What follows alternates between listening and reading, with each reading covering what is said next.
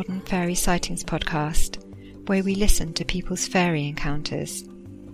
But take heed, we're not talking about winged Tinkerbells here. These are real fairies, real encounters that took people like you and I by surprise. Stay a while and hear their stories.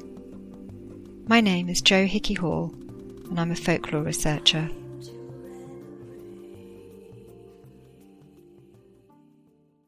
Podcast is, of course, free, but to ensure it continues, it does require your support. If you can support the show and its continued research, there are a number of tiers to choose from at patreon.com forward slash the Modern Fairy Sightings podcast. We have a Discord private discussion group and a monthly live chat, plus regular personal updates behind the scenes. With your support, I hope to dedicate more time to this research and producing fortnightly episodes. Alternatively, you can really help support by subscribing, rating, and sharing your favourite episodes with your friends. Thanks. Hello, dear listener, how are you? I appreciate that the world is a rather strange place at the moment, and ironically, you may have come here for some nice grounding explorations into the true meaning of life, so welcome. Thank you for being here and get yourself comfortable.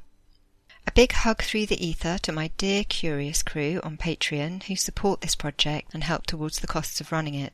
I look forward to our Discord chat at the beginning of August, and there's a bonus episode relating to this show for patrons. I love working on this research, and I'm hoping to get to a point where I can work less of my day job so that I can have more space and time to write a book. So if you feel that you can support the project, please do. Thank you for the wonderful messages that keep coming. I've just returned from camping in Devon, and I'm enjoying conversing with you all about your thoughts on these informative shares. As always, please tweet me at underscore remain underscore curious and contact me at scarlettofthefae.com, where you'll find my show notes and some other articles from time to time. This episode's share is from an Australian lady who recalls her first fairy encounter as a child. We began by discussing how people feel about sharing these encounters and how important it is for those to be received with respect, sensitivity, and an open mind. We also discuss finding the courage to follow your true path and her healing process after a serious illness. My guest experienced deep trauma as a child while we don't talk about this directly, it's made clear that she found herself in some dreadfully sad situations. Some of the content may upset people, so please be aware of background themes of drug abuse and child neglect that may trigger some people. As a listener of this podcast, she very much wanted to share her story with us here, and I'm very glad she did because it's a powerful magical experience, and I hope you enjoy it as much as I did. I'll see you at the end for some discussion.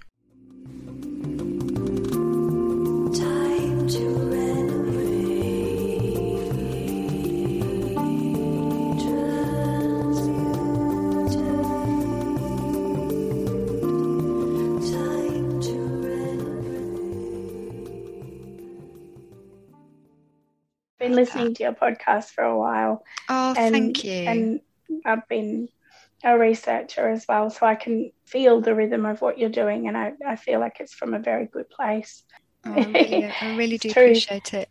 Because, yeah, people, like I've heard many people say who've spoken to you, and, and I've read things as well where people feel quite vulnerable, um, especially a position in your community or you've got a, a position in society as somebody who is supposed to um, pass a type of judgment on somebody else's well-being or mental health mm. um, people are calling what you're saying um, a type of mental ill health it can feel like you could be discredited but i've looked into it even more and I just feel that there's no possible way that could poss- that could happen, and in fact, it creates a questioning and it creates a line of inquiry, which opens up more things, and people can see it however they like. It's just yeah, because you, know. you you're um you're a doctor yeah. of psychology. Yes, so I'm a sociologist who has been practicing psychology for the last uh, eight years. Um, and then I got cancer, and I oh, went through all of my treatment, and um, really, I, I, was very frightened, um, and asked lots and lots of questions, and I looked into different rituals people use to process fear of death. And I mean, I looked into psychedelics and I didn't try them. Mm. I looked into them and, and what people had, had gotten from those experiences. And um, I found a lot of comfort yeah. in, in those questions and answers and what people had discovered, especially people with my, um, I suppose, my initial thought processes around those things mm-hmm. which was generally quite open, but uh, as yet unexperienced. And then I looked at, you know, a lot of comments that people have made throughout my life when I've worked with children and and things like that. And I realized that probably what I really want to do is just work with children. Um, mm. And and it's worked really beautifully for me. So now I'm a kinder teacher. oh, amazing. And and childcare worker as well. So that's that's lovely. That's actually yeah it's and it is exactly what i want to do oh, so that's great yeah you took that step you you recognize yes. you know i think oh it's so important to do that that people just say what mm-hmm. do i really want to do and not get yep. tangled in oh but i can't do that because i did you know and if i do that then blah blah blah and I just yeah, like, forget yeah. all that just forget all that what is it that you would really want to do and it's almost that's like right. once you kind of turn that direction without knowing how mm-hmm. to get there. Just turn yep. that direction and it just kind of things start it to did. lay themselves out. It really did. The bricks just laid themselves. I just had mm. to walk. I um you know, I started working with children and it, it made me realize like there were some really dark times where I was panicking during my you know my my treatment um, I'd come to cancer quite late uh, in the game. I didn't realize I had had cancer until a year in. Oh, um, yeah. So, yeah, by the time I was diagnosed, um, I was up to stage three cancer, um, which meant that, you know, I bypassed a couple of immediate treatments mm. that would have definitely ripped it right back. And, and so I was having these images and visions of swimming in dark water um, but with a darker, larger shadow circling me. Mm. Um, and I had to continually try to breathe through the fear of when it would strike. And yeah. um, it was a very frightening thing, um, feeling it and seeing it, and just having that sense of immediate and impending and painful death just right there. Um, and also the terror of not being there with my children, you know. Um, so yeah, that was really frightening for me, and and the peace that I felt was actually when I was with them. Um, so not just with them, but just being around their energy was just very very calming for me. Yeah, and um, it was a very, it, it was a quite eye opening how simple and gentle and kind that you know they they allowed that energy into my space and I was quite locked into my fear. So they were able to unlock that without any force. That it just swung open. Yeah. And that's when I started to see that actually that's where I'm at my happiest when I'm just with my children and with children in general. They just make me feel happy and um, apparently it's you know it's quite mutual. Oh that's i mean the thing is with kids as well is that they're so present. I mean most times you'd say they're just so present and in the now and and it really teaches us something doesn't it about just exactly. Yeah appreciating there is nothing else. There's nothing else. Yeah. it's just now. And and also that you know time doesn't run in a straight line. Um, yeah. it, it just doesn't. And so the child in me was playing with the child that I was working with or hanging out with and um, healing retrospectively, you know, like yes. so it was just going back and healing without any intent on my part. It was just happening. Um, so it's a very, you know, traumatized child going from that to just seamlessly moving forward without even trying oh, by just saying yes to my heart and yes to what I needed to do. So I'm in remission um, and I'm just happy to be in remission. But of course, you do have those fears floating, oh, but it could happen anytime. And um, to just keep on top of that, you just keep putting one foot in front of the other and going to work and mm. embracing it. I'm so glad yeah, so. to hear that you're in remission. That is absolutely yes. wonderful news. And Thank you. It sounds like it's been a really rich process for you and something amazing. Yeah, yeah, something that is so so difficult that you know we would always um, worry about those those kind of times in our life, and yet it sounds like it definitely like yeah. I've had a few different experiences in my life which um, have been mainly my own, like sort of on my own. So without having someone else to sort of, I suppose, verify it. Mm. Um, but the first experience that I had that I remember, which would sort of, I suppose, follow me throughout my whole life, was actually in the company of somebody else. Um, so, not long before my, I think I have something called, um, uh, some people call it piking. Um, and it's where you remember almost everything that happened to you, not in a photographic sense, but just in a linear sense. Mm-hmm. Um, it's very easy for me to recall things that happened to me as an infant, um, oh. and not just traumatic things, but just things. Um, and we think we psychiatrists that I have been in treatment with as a child and older have come to see it as just um, it's not very common, but it does happen to children who've been through very traumatic experiences. Mm um, that their their body and their mind just presses record. And yes, we do remember things in our bodies, but my mind remembers things like a movie um, from a child's developmental perspective as well. Mm. So um, I remember many, many things from being probably just before my first birthday. Gosh. That was one thing. Um, but um, just before my third birthday, I happened to be living with my mother in a commune uh, in the north of New South Wales um, in Australia, where it's basically a very feminist commune that they didn't allow any any people or even animals, pets of a male gender, um, to live there. Yeah it was a place where she could go that people who she owed money to didn't necessarily know where to go. So I would spend quite some time up there, but it was completely without any electricity or it was a magical place, honestly. Mm. Um, people said that they saw all kinds of things there. Um, but I wasn't always with my mother there. I would I would go with some of the other women and we'd go on little walks and things around the place. Um, and I was walking down a slight hill. I was I was walking with this person, uh, an older woman who was probably in her mid twenties. And how old would you have um, been? Um, just just before my third birthday.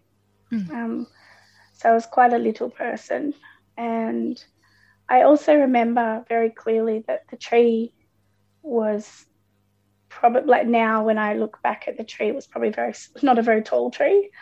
It was kind of a medium sized tree, not a not one that would tower above you.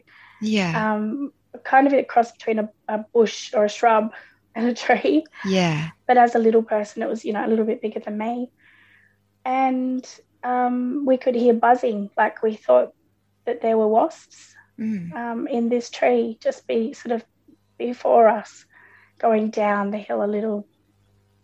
And she put her arm out um, to sort of say stop because, you know, to protect me.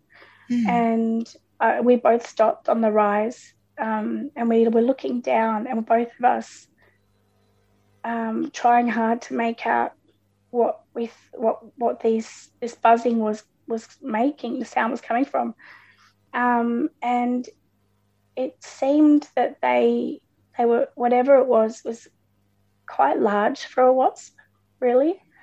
Um, and they were moving differently than what I had seen. They were moving more.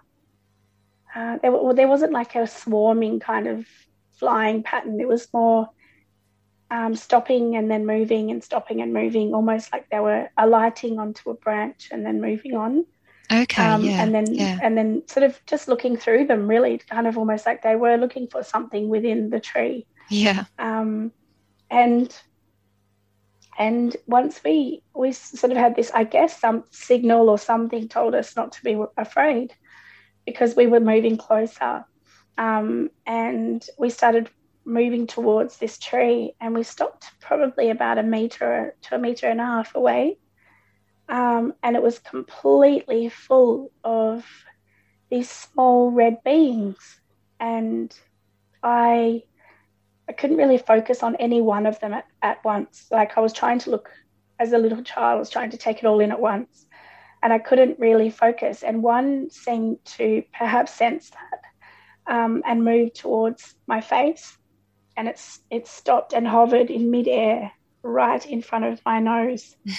um, and it wasn't so that I couldn't see, I wasn't cross eyed, it was like in perfect detail. Yeah. And I can see it right now as I'm closing my eyes. It was a female form with dragonfly type wings, two longer ones, and then just behind each one was smaller, like sort of flying wing. Yeah. Um, bit transparent with uh, like kind of red shaded, like a, a red transparent. Um, and the body was in almost like you might understand what um, if you think of ribbed tights. Um, okay. Like ribbed tights, it was almost like a whole body suit that went completely over. Uh, it was her entire skin was made of these tiny little ribs, um, and it was red, like red stocking tights, basically, and, and it was complete all the way down her back her arms, her breasts, like it was in a suit. There were no nipples. It wasn't anything like that. It was like a suit, like a skin that covered her body mm. um, with these little ribs, and her her feet did not have toes; they were like little stocking feet. um, so it was like a suit in a way. Yeah. Um, but it her whole face was in that same very, but it was it was more on her face. It was a little bit more. Um, I suppose more sort of flatter. It wasn't quite so raised. Yeah, the um, and, so... and in that, yes, in that sense, I could pick out her her features beautifully.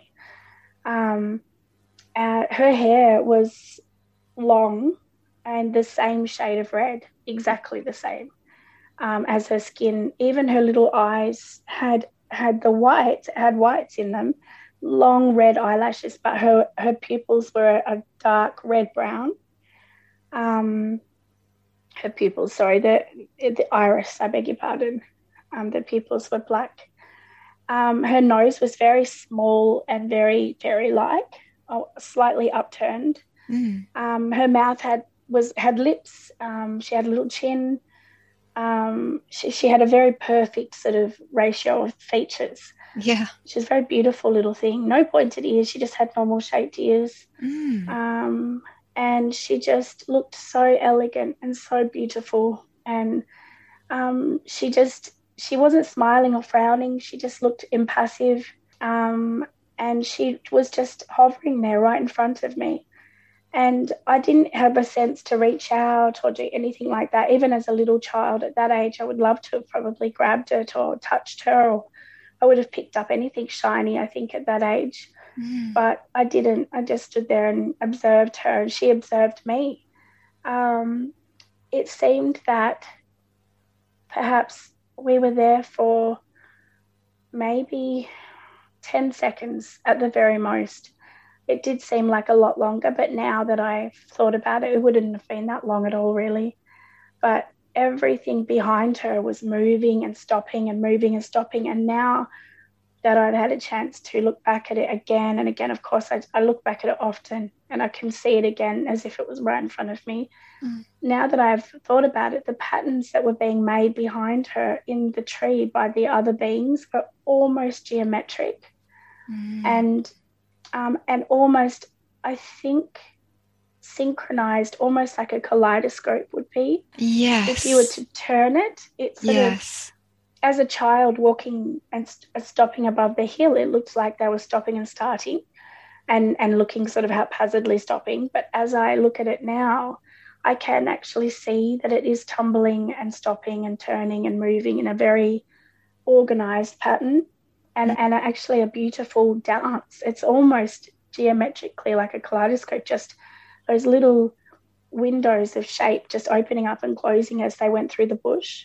Yeah. Um, which is just trippy as. that's that's really amazing. How yeah, how, was, yeah. how big do you think she was? So she came down to your Um, little face, then my tiny face, yep. So she she was just smaller than the width of my face. And I Mm. was little, so I would say an inch, maybe an wow. inch and a half. So an inch and a half tall. uh, long. So she was flying and she was laying in her, she was like in flight Yes. and hovering. So, yes. Yes. uh, and, and in fact, they all were. Yeah. Um, some of them were even going backwards just a touch to, to go down, depending on the branch, but they seemed to know completely where they were within the tree. So, no bumps or fa- like sort of spatial yeah. miscalculations. Awareness. Yeah. Yeah. yeah, total awareness of where, and, and as if that, that was a very familiar patch and a familiar movement that they did there. Don't know what they were getting. And you and Um, you seem eh, to have a sense. Did you say that she was shining in some way? Did you have that? um, she was glowing, yeah. So she had this inner. Um, it was it's hard to really describe that. That's the bit that always gets me because Mm. the outline of her was so crisp um, in my mind, but the tree was glowing. with their redness, with their sort of, it was almost like a phosphorescence, like a, I know. Yeah. it, it seemed to leave what I think now perhaps were little trails, Mm. um, which were actually lighting up wherever they had been or were about to go because time again was moving strangely. Mhm. And I think it's been said about that particular place that it just does. Um, yeah, things things are a bit slower there. I think, uh, or faster. It's hard to tell, but time is not quite the same. It always feels just a little different. It's, yeah, it's like a um, step out of time in some way. Just that little tiny, like a just enough to make it slightly known. Um, but the lady that was with me was completely silent, um, and was actually in withdrawals um, from, um, I think, possibly heroin.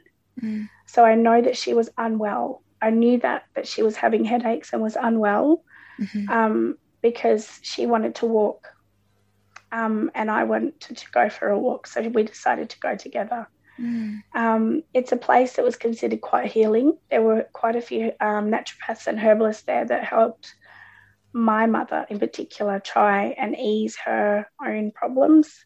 Mm. Um, so they were using, you know, angelica um, and hibiscus and things that they had brought with them, um, you know, as well as massive, massive um, paddocks full of lavender and things like that. So they did have a lot of herbs and things that I'm guessing now, as an older woman, um, you know, they probably did go there to find healing. Yeah. But um, as a little person, I just knew that she wasn't well and that she, I overheard a lot of discussions about different things that people were trying to sort of get off of and things. Mm. Um, so I know that she wasn't totally well and that we wouldn't have been there for that long because she needed to keep moving. Um, Um, what what was her reaction? Did she? she was breathing, I could actually hear her breathing next to me Yeah. while this being stopped in front of my face because I know that at first her feeling was I need to protect her from what possibly is stinging insects. Yeah. And then as as we both realized and moved towards the beings that were there, I feel like she was just um, basically trying not to make anything happen to shoo them off, if you know what I mean Yeah. Yeah. scare them away. Um, because I actually didn't until I I became aware as it started to, to sort of move on from us. I, I was I was in my own little zone there, and I started to realize that she had been making this deep breathing sound the whole time Mm. um, beside me, and that actually um, it was only when she spoke that I realized that she had seen it as well. I thought perhaps that I was just having a, a little daydream So she was locked into this experience and experiencing Yes. it on a deep level as well. deep level yeah yeah um so um what ended up happening was it she she kind of this little being was was moving her wings very quickly and then stopping them. Um, mm. And when she stopped them, I could see them perfectly. But then I only knew she started moving them again when I couldn't focus on them. um, and that happened a lot, even over that 10 seconds. She sort of stopped and buzzed, and, and um, I, I didn't really hear like an individual buzzing from her. It was just a general mm. buzzing. Um, but the, the visual of that stopping and starting was fascinating. Um, and eventually, what happened was she made almost a cicada, a cicada sound, which is a, like a high, mm. um, almost um, p- piping sort of little crickety sound. It's hard to describe. Um, and it was almost like a, a call, um, like a, a signal, I guess, um, because she she never blinked, but she had eyelashes and she just held my gaze like the whole time. Yeah. But her wings actually clicked together, and then they all just flew away. All of them. Um, all of them within like I reckon half a second, and yeah. they had moved on, and we didn't even. They went forward, and that was it. That they sort of just disappeared. Oh. Um, and then I just stood there looking after them, like looking at where they'd gone, trying to process, I guess, what I had seen, and thinking, well, that was a really good one. That one, you know. Yeah. and so this lady said to me, "Did you see what? Did you just see that as well?" um, I guess oh, lovely. Did, that was all she could say was, "Did yeah. you just see that as well?" Because obviously I had. I was standing still, looking, you know, in in one spot for a long time. Yeah. And she's and I said, "Yeah, I did." I remember my little voice uh, echoed down the hill a little, and um, she said, "Wow." oh, that's so um, amazing! That's so so lovely.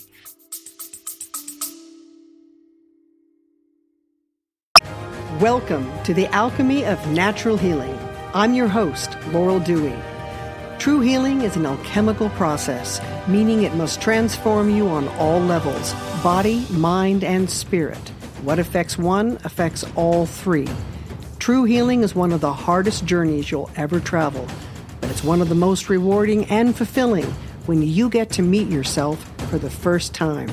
If you're ready to take that journey, let's get started.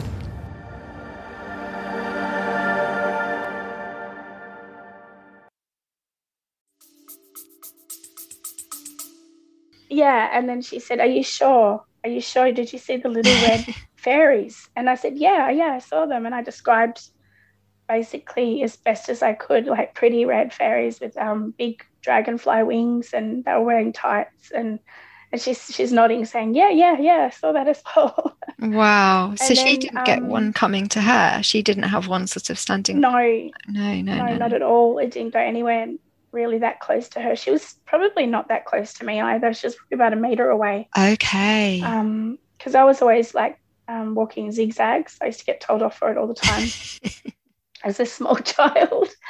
Um, so she's probably walking quite a distance, like probably enough away that if I decided to do my funny little zigzag float around, that I didn't trip her over. Yeah. Um, so yeah, she'd given me enough space and um, had probably maintained distance and yeah, it just happened. And it was quite incredible because, of course, like with the piking, with that memory thing, it just, I can just access it anytime. And it, it does feel like a gift sometimes.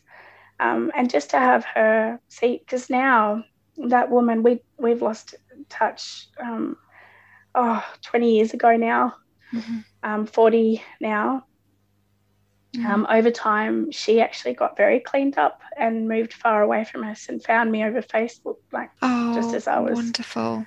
Um, yeah, she's started talking to me about things. Um, but I, I, did lose touch with her for, for many years, especially after I'd, I'd gone into foster care and, you know, moved all over. And um, she she actually, t- humorously and sadly, in a way, she had become a born again Christian. Okay. Um, and not sadly, I guess sadly that she felt that she never discounted that she saw them, but she had turned them into demons. Oh. Um, and a temptation, you know, for her to mm. to believe in not God, in the other.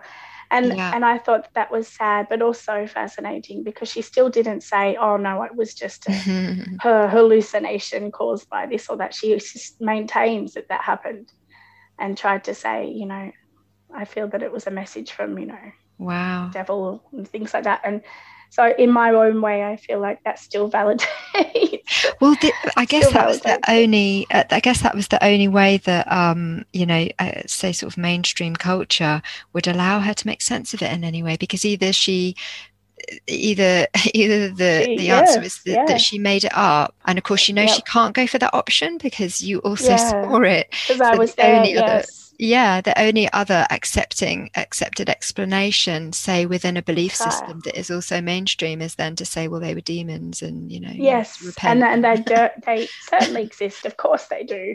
So you know it just um, i found that very interesting especially especially from a psychologist point of view.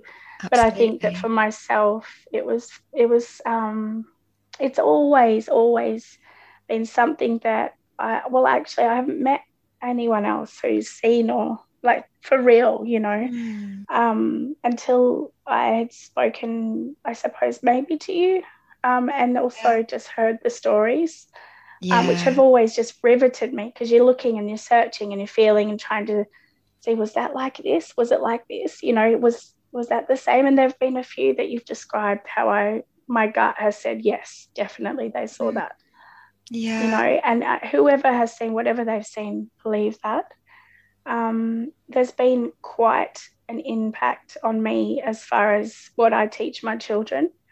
Um, yeah. You know, I allow them all their fairy tales and I allow them to have gnomes in the garden and I teach them all of the folklore and um, that I can find, and books do find their way to me.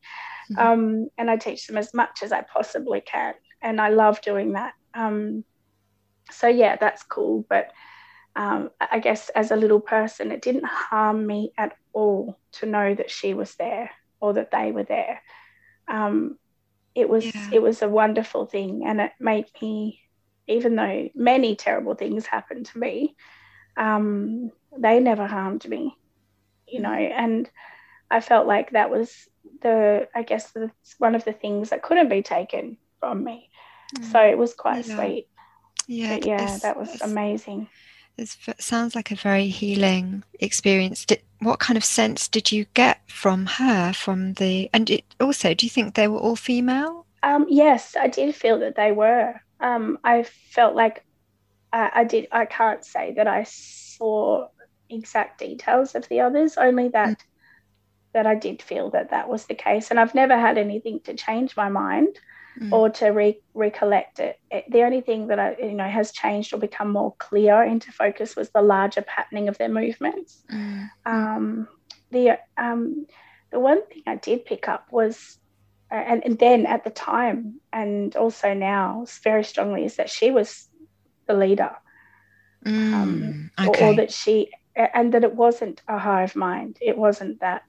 Um, they were all individual deciding and choosing to do what they were doing, to move with her, follow her, and um, and and that they had that they were very old. She was very very old. I felt that she was so wise, um, and she also had an authority about her. She was, you know, it was almost like I don't know. It's hard to describe. Not that she was. Um, like she wasn't military but she had a very authoritative air. Um, like they had very important business to do and they were doing it. Um, and that something was important that she would stop and show me herself mm. because it did seem like they, they had something very intricate happening and that it was um, totally alien to whatever was happening for me and, and humans. Um, yeah, she had, like I said, she was, she had a very um, sort of unreadable expression. She didn't have a lot, like a smile or a frown. She was just observing and not assessing, even just looking. Um, it didn't feel like she knew me. It just felt that I, my awareness was open enough for her to, you know, she must have noticed that it was open and that mm. she chose to see me and for me to see her. So, yeah. I felt that it was completely at her decision, like it was her will for me to see her. It wasn't that I had just spied her. No, I, yeah. I, under, I understand that. Yeah, yeah I, I don't understand that. Did you get a sense of any message from her or any emotion? And although she wasn't sharing emotion, yes, her emotion, actually, did, did, you get an yes. emotion?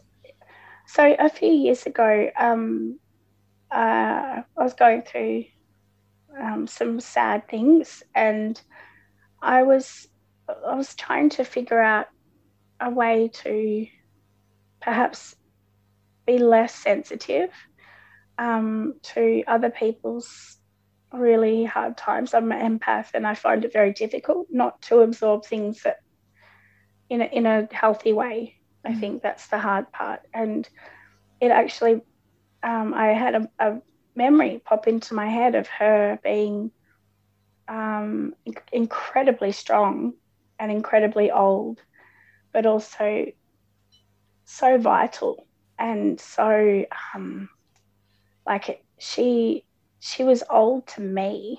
She was old to others of her kind, mm. um, and she was iron strong. Like there was just nothing about her that was so, there was no surplus fat on her that was and it wasn't just like you know it was in her being she was just completely everything about her was necessary mm-hmm. and it made me feel um, a sense of comfort in time passing for me and that as time passed i would become stronger and things would be burned away that were not they're not necessary for me and that um, and, and the truth is it has happened and I have become stronger and I have become less vulnerable um, to others without becoming insensitive. So yes. those wisdoms have come to me, and and because of course there were times where I was like, oh my gosh, I just can't, I can't bear to feel anymore. Mm. um, and, but I did have that picture of her just almost a warrior standing or flying in front of me, like you know, we each have our own purposes and the strength, we find the strength to fulfill them. And whatever her purpose was, was known only to, I, I guess, her own dimension. And and mine is known to mine. And even though right then I was at the very beginning of what of what I thought was my journey, mm. well, I guess that perhaps she could see that time wasn't linear and that inside me was the woman that I've become Yes. Um, and that perhaps she saw all the things. Um, and who knows, maybe she saw none of that and she was just an elemental being with none of those feelings, but that's what I got. Yeah. Because I thought that too. Maybe I just projected all of those things onto her. but um, but it, it did feel that she knew things. Yeah.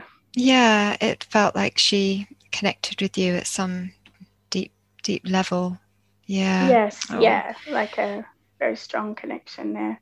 That's really and yet none.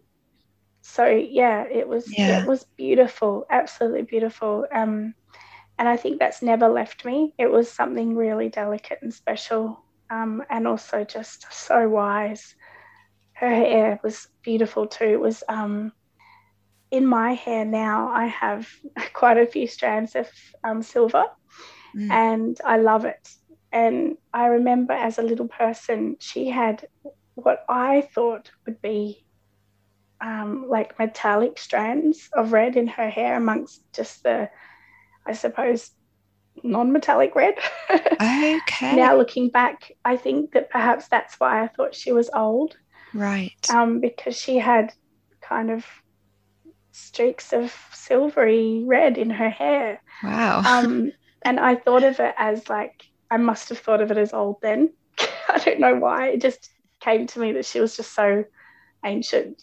Mm. Um, but it was really beautiful. Like it was mm. stunning. And as I've gotten older and, you know, have learned the you know, the terrible loss of losing your hair and what you think of as your femininity and all the things through chemotherapy and then regrowing my hair and finding all this silver. Yes. Um, I've just have such an appreciation and love for it. yes, I, I I can resonate with that. My hair is entirely silver now. Oh, so wonderful! Yeah. I saw that and I was like, oh my gosh, oh the jealousy. but yes, there's there are kind of feelings around that as well when you're kind of mm.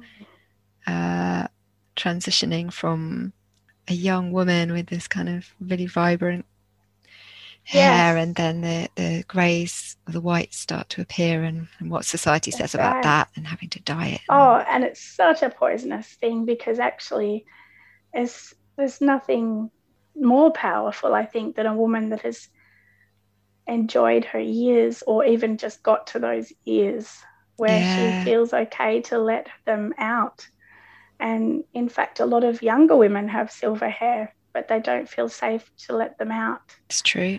Um, and we're all capping our, you know, they yeah. say, I think in the Bible it even says, do not hide your light under a bowl. A bowl.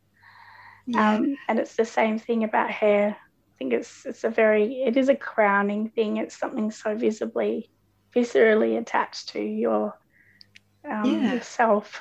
it's very liberating, isn't it? Just to yes, kind of, oh, this is me, and yeah, and yeah. this is me, you know, and that's okay, and I love that, and it's fine. Yeah. do you think? Um, do you think you have an idea of what the shrub might have been? Was it with their fruit? Was there fruit on the tree, or no? Um, it was. Do you know what? It had no leaves. Right it was what I've looked it up in many, many books because I've tried to find it. Um, and the only thing I can think of is that it was a birch tree. okay. Mm. Um, that had, but see, it was high summer and it should have had all of its leaves. Um, and it didn't. Didn't have any leaves at all. So I wonder if they um, were helping the tree in some way. I'm just I'm just looking in my tree wisdom book here. It says yes, Tree Wisdom, the definitive guidebook. it's by Jacqueline Memory Patterson. Oh. Birch. Um, silver birch. Ninety one. Yes. Yeah, I think it was something like that. And there was something very twisted about it, though. It wasn't a straight up and down silver birch that I've seen. It was old, like really old, and perhaps maybe stunted at some point, but it didn't look dead. It just looked like the leaves were sleeping. Mm. Says um, the silver birch is known as the Lady of the Woods. It is womanly, constant, and friendly, a tree of enchantment. oh, when seen by moonlight, it presents its most outstanding feature a gleaming silvery bark, which legends throughout Europe describe as the hallmark of fairy. Sorry. This white, white bark also gleams attractively in the sun and shows the lightness of the tree's spirit, the ethereal beauty of the innocent, dancing quality of the female in nature, with delicate wow. branches and leaves to match right? So that that was the the reason why I'm thinking that it was a birch. And after all the looking, I keep coming back to this same um, the very delicate branches mm. um, and the gleaming um, bark. It was like um, almost yeah, like silver. Yeah, it was oh. very light, especially in the sunlight. Yeah, it was beautiful. And um, various origins of the word beech, beef, or Beth, variations of the Gaelic name for birch are given as meaning existence, enduring, world, and shining one. Yeah. Wow. hmm. Incredible. Yeah. So there you go. So there you go. Wonder if it. Yes. Yeah. It's a yeah. very old place. Um, up in those areas. It's now been claimed by the government, I, I hear, um, as a national park. Okay. Um, so none of the, the dwellings that were there or the women that lived there are there any longer. But there was a period of time where it was quite famous um, for the you know the women that were there. Um, and there's not much to be found except a few pieces here and there that were written about it. Were you able ever to return to that place? Yes, that was my last time there. Um, I had been there off and on over the years, um, like sort of up until that point. Like as a, a baby, I think um, my mum would often go there, like when I was a baby. Um, I think just, you know, it, w- it might have even been just on her way. Um, and I would spend a little bit of time there and I remember it well, very well. Um, but the, that time that I saw the beings was the last time that I had been there. So, mm. yeah, I haven't been back. What happened uh, that day when you um, went back to the house? Did you tell the what so, happened? Or? No, um, I didn't tell them what we'd seen, but I heard the woman telling the others um, later, mm. and they they all started talking about you know different things that they'd seen there. So that's how I sort of knew that that uh, you know that maybe there were other things that people had seen there. At this point, we did begin to discuss two other encounters, one of which is available on patreon.com forward slash the Modern Fairy Sightings podcast. Loved talking to you. Yeah, thank you so much. I'm so glad you're in in a in a much better place now, and yes, I certainly am. That life yeah, brings you joy, and you know that you feel safe. Yeah, um, and, and I do. Well. I think creating that safety in my life for my children vicariously makes me feel safe as well. Being protect a protector makes me feel protected. Yeah. So that's a, another way that that happens for me as well. So yeah, yeah. that is true. Oh. And who knows what experiences will will happen in the future. I'd love to see a gnome or two mm. popping around the garden. I've got lots of little gnomes everywhere and lots of gnome energy. So who knows? I loved listening to your stories about the gnomes. That was amazing. Yeah. Um, on your podcast, people seeing things and it was just lovely. Some of them yeah. are a bit scary. I know, also yeah. just interesting, fascinating stuff. Yeah. It is. I, I find it absolutely fascinating. I really, really love hearing about all these experiences. Uh, yes. just and like I, I feel the same as you. You know, if you've seen something similar yourself, you go, oh yeah, I I know how that felt for that person. Yes. I just know. I know what that yes. was like and also the seeking of it too. There's the seeking you know. I love also like if on the facebook page um, somebody might post something but also some of the richest parts are the comments. Yeah. Um, you'll read down you go oh wow someone's just shared something really amazing and that's just totally struck a chord. Yeah love it. That's true. Oh, well, thank you for yep. being part of this and yeah, sharing your story, you know, because people listen to that and they are then yeah feeling, oh yeah, okay, I, I know this yes. other person has felt this too, and I'm not alone, and that's yeah, just so important. So I thank agree. you. Yeah, thank you.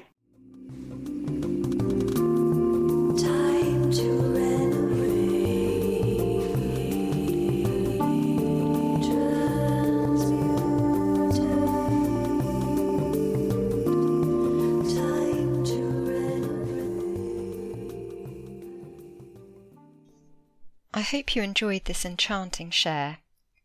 Small winged fairies are reported much less frequently, but they are witnessed from time to time, and they featured in episode 3, The Honey Bandit, and episode 8, The Good, the Bad, and the Tickly. If anyone has any ideas about the ribbed nature of the female form, please get in touch. Our understanding of these experiences are so limited. As we're well aware, the most common way to make sense of them is to point toward psychological symptoms, particularly in a situation where someone's experienced trauma. I personally feel that this is a closed minded and outdated approach which fails to take into account the plethora of other similar encounters that people have had without symptoms of trauma. In addition, this was witnessed by two people who remained committed to the fact that the event took place as described, although, as we heard, the older woman could only make sense of what she witnessed by deciding to view it through the lens of her religious belief system. Religious belief is often the only acceptable route of understanding for those with a limited Western world view that is unable to fully explain these phenomena. It was at the time of the Enlightenment in the seventeenth century that we first began to look to science as a means of understanding the world, through investigation of that which we could weigh and measure. Before this time the world view was provided by the Church. Extraordinary phenomena, which at the time was often tied in with religious experience, were not able to be explained by means of quantifying, and as a result religion and reason formed into two separate domains, as it were. Anything spiritual or extraordinary was permitted to sit outside the philosophy of reason, as it couldn't be measured. Our current Western society still views the world from this reasoned perspective although I believe that we are in the midst of evolving into a new age where we are beginning to consider the universe from an even more enlightened perspective. Our guest gave a really full, reflective, and meaningful explanation of her encounter and the subsequent encounter which is shared on Patreon. I applaud her for doing so. She has allowed herself to decide what it meant for her because she knows, as we should all know, that we all have the answers within us. As a society, we're not used to trusting our perception about anything. At school, we're conditioned in a certain way which shapes our prevailing views. Rather than empowering our children to trust their own sense about things, we're always correcting them, to view experiences according to what's acceptable by society, to go along with the permitted world view. What if you decided that all the answers are within you? I realize that's a fairly radical idea for some to grasp, but if it were true, what would your life look like? What would be different? Yes, everything is, of course, measured. We live alongside each other, and there's a gentle dance involved when finding what works for you and those around you in your life. But you do retain the power to decide what is right for you. So don't be afraid to explore that perspective. A huge thank you to my guest for entrusting her encounter to us with such an open heart. I've included some fairies with wings examples in the show notes, which are very interesting, and please do get in touch with your own encounters or thoughts about the show. If you've enjoyed this episode, please subscribe, rate, and share it with one other friend that you think might like it. This really helps, and I do appreciate it. Keep walking in nature, keep being you, and always remain curious.